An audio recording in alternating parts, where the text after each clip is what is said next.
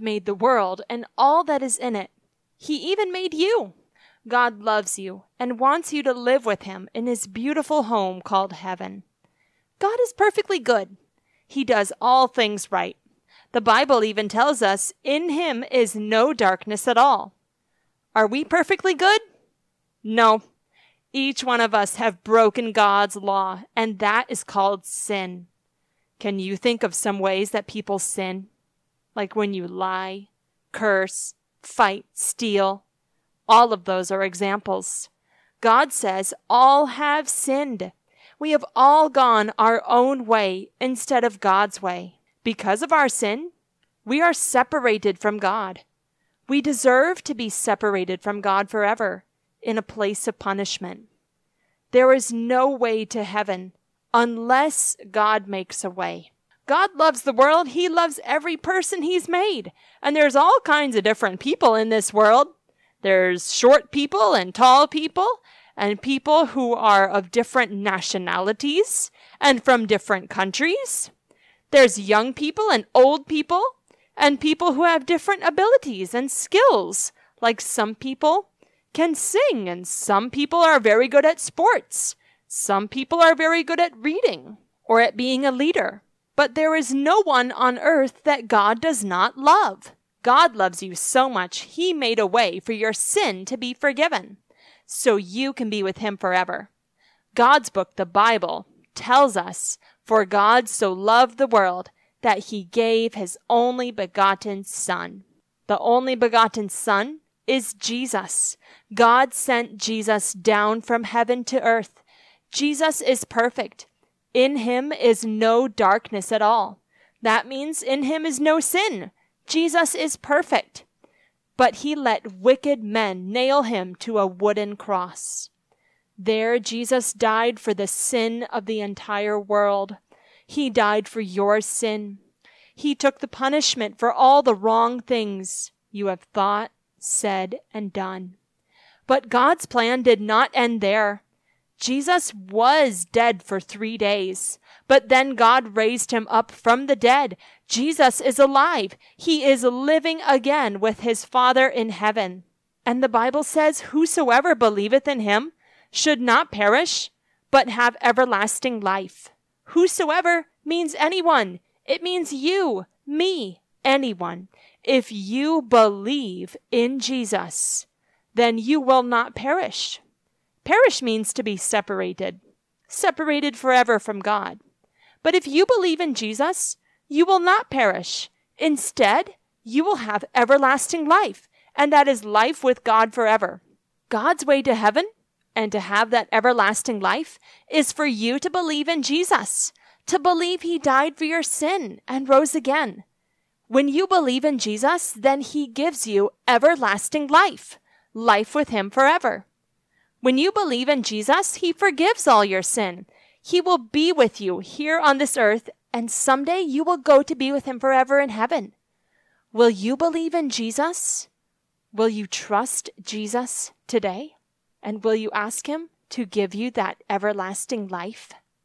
If you're ready to make that decision, then you can tell Him something like this and truly mean it. Dear Jesus, I have sinned and I am sorry. I believe you died and rose again. Please give me everlasting life and save me from my sin's punishment. Please change me on the inside to live your way with your help. In Jesus' name, amen. Believing on Jesus is the most important decision you can ever make, and when you believe on Him, then He will give you that everlasting life, life with Him forever. Faith is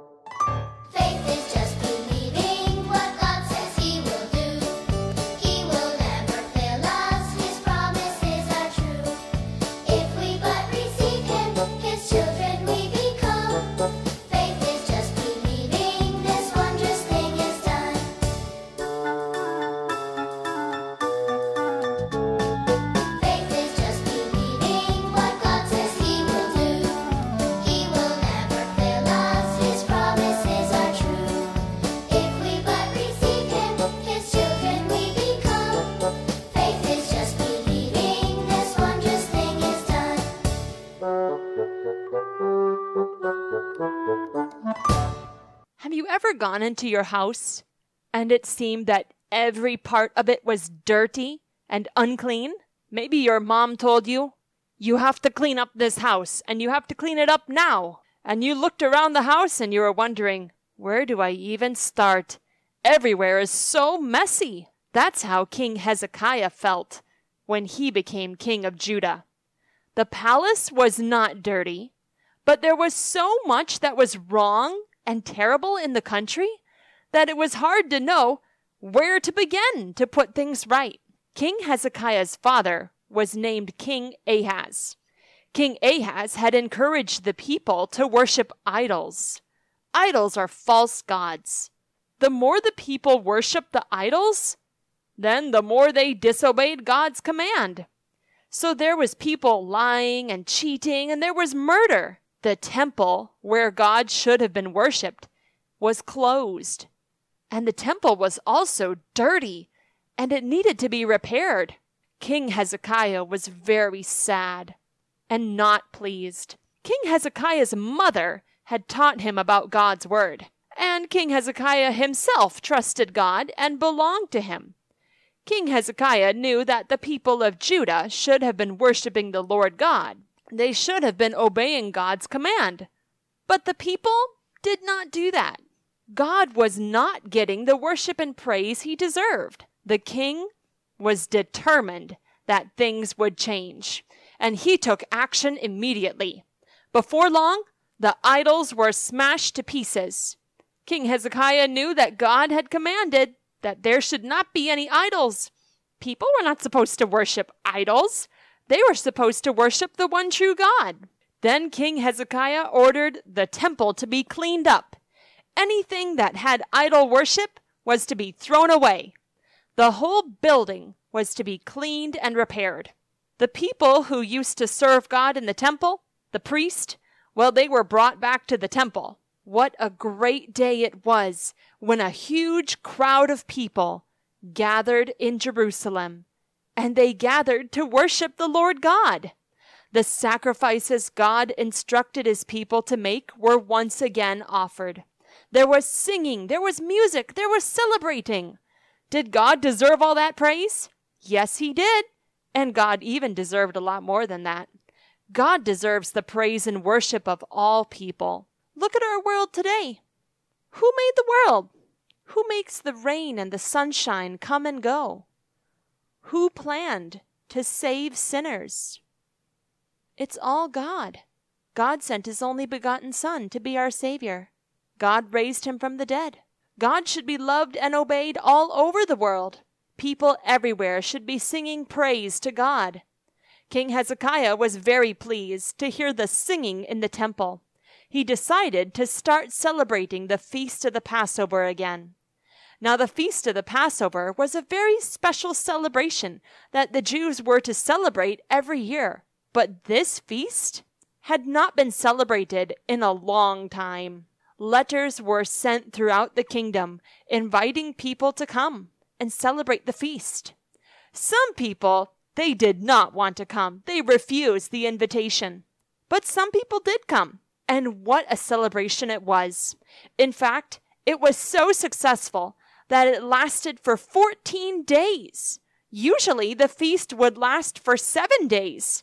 But this time, so many people came, and it was so great that it lasted for two weeks instead of one. 14 days we read in the Bible, so there was great joy in Jerusalem. Were the people praising the king?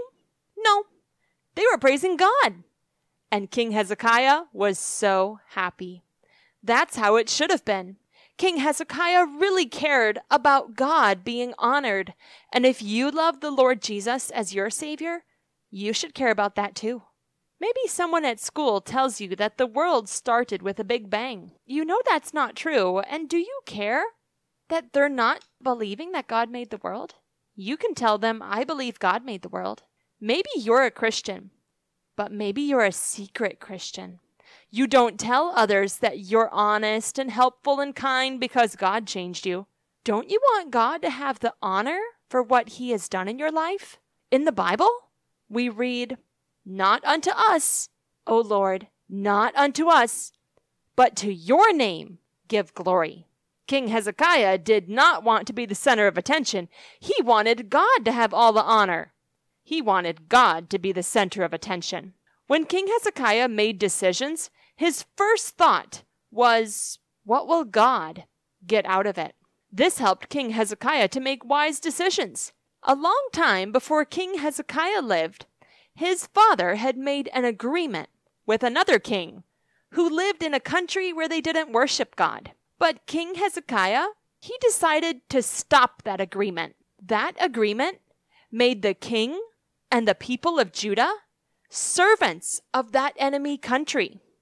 But King Hezekiah, he said, I'm going to stop that agreement. It's wrong for God's people to be under a king that doesn't serve God. When King Hezekiah ended the agreement, the enemy king was furious, and he waited for an opportunity to get revenge on King Hezekiah. In the fourteenth year of Hezekiah being king, the enemy army invaded and captured many of the cities of Judah. For a time, Hezekiah became afraid, so afraid that he lost some of his desire to give God honor and first place. King Hezekiah sent a message to the enemy king. And King Hezekiah said, I have done wrong. Take all your army out of Judah, and I will pay you whatever you want. The enemy king asked for plenty of things, and Hezekiah had to take treasures from the palace to pay him. And even worse than that, King Hezekiah had to take treasure from the temple. He even took off the gold that had been used to cover the temple doors. King Hezekiah did not honor God in this decision. Even though King Hezekiah believed in God, he did not honor God with his decision that time. God wants all his children to bring honor to him. You can be like a mirror. A mirror, what does it do? It reflects light. And you can reflect God in the way you behave and in the way you speak. When you see a mirror, you see yourself right? If you're looking into the mirror, you would see your reflection, yourself. When you believe in Jesus, then you can begin to reflect God, kind of like how you think of a mirror. In your actions, you can honor God, like when you get up to go to church, or when you honor God by respecting your parents and your teachers, or when you say, I'm not going to be mean to that person at my school, even though everyone else is mean to them. You honor God when you make decisions like that. And you don't do it to make yourself look good. You do it to honor God and to show that God is someone special. The most important thing in life is to bring honor and glory to God. Hezekiah usually gave honor to God, but this time he was very afraid, and his fear took over him. He tried to give the enemy king all that he asked for, but it failed. Soon the enemy army was heading for Jerusalem. The citizens of Jerusalem knew that these soldiers had taken the Israelites off to Assyria. Now remember that the Israelites were in the country right next to Judah, and the enemy army was from the place called Assyria. So the enemy army from Assyria went to Israel and captured the people and took them off to Assyria. The people in Judah were thinking, are we going to be captured too? King Hezekiah called his princes together, and they made some important decisions.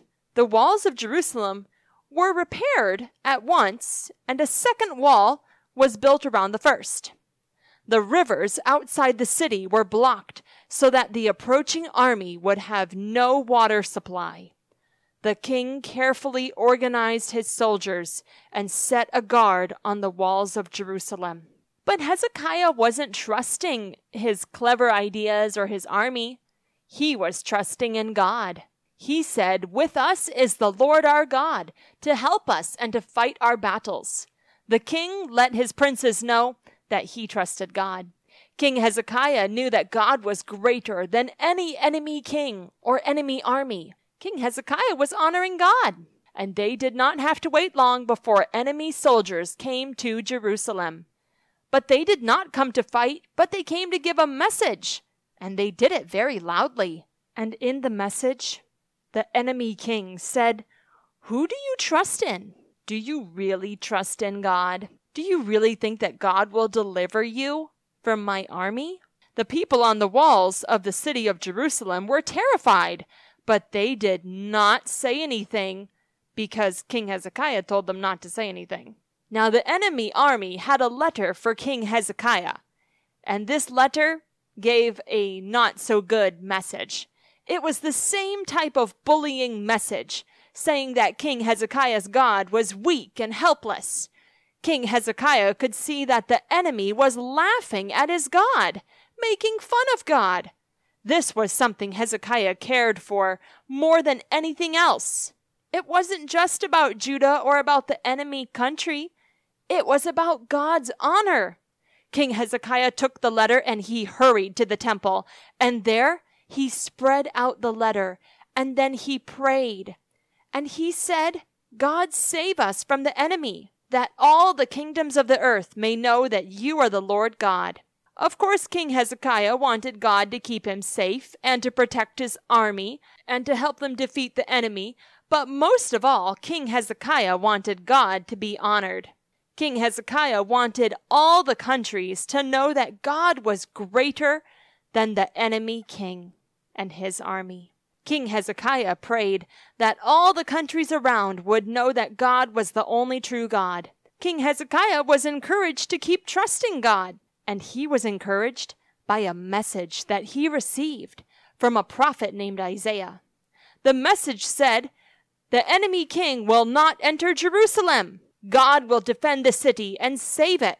But King Hezekiah was wondering, how could that happen? How could the city be saved from the enemy? The enemy army was so big. They were so powerful. There were so many soldiers. But King Hezekiah, he didn't have to wait long to find out how God would answer. The next morning, they went to view the approaching army from the city walls. They must have been amazed. There was no movement in the enemy camp. In the enemy army, there was 185,000 soldiers, and they were all camping outside of Jerusalem. But as Hezekiah looked at the enemy army over the wall of Jerusalem, he noticed that all of the soldiers were dead. The Bible tells us that during the night, the angel of the Lord came and brought death to the Assyrians. The Assyrians was the name of that enemy army. The Assyrian army was completely destroyed. The enemy king was shocked by the news when he heard that everyone in his army had died. Now the enemy king was weak and powerless. God had looked after his honor. News of the great victory by the Lord God spread to everybody. Soon everyone heard what had happened. And the nations that surrounded Judah, they heard about what happened too and everyone began to talk about the God of Judah and the God of King Hezekiah. Many of those people even brought gifts to the temple and to King Hezekiah too. If you know the Lord Jesus as your Savior, God wants you to live to honor him. If you would like to read about King Hezekiah from the Bible, you can read about it in 2 Chronicles chapter 28, verse 24, all the way to 2 Chronicles chapter 32, verse 23. Again, that's Second Chronicles chapter 28, verse 24, all the way to Second Chronicles chapter 32, verse 23. That's all for this time. See you next time. Bye.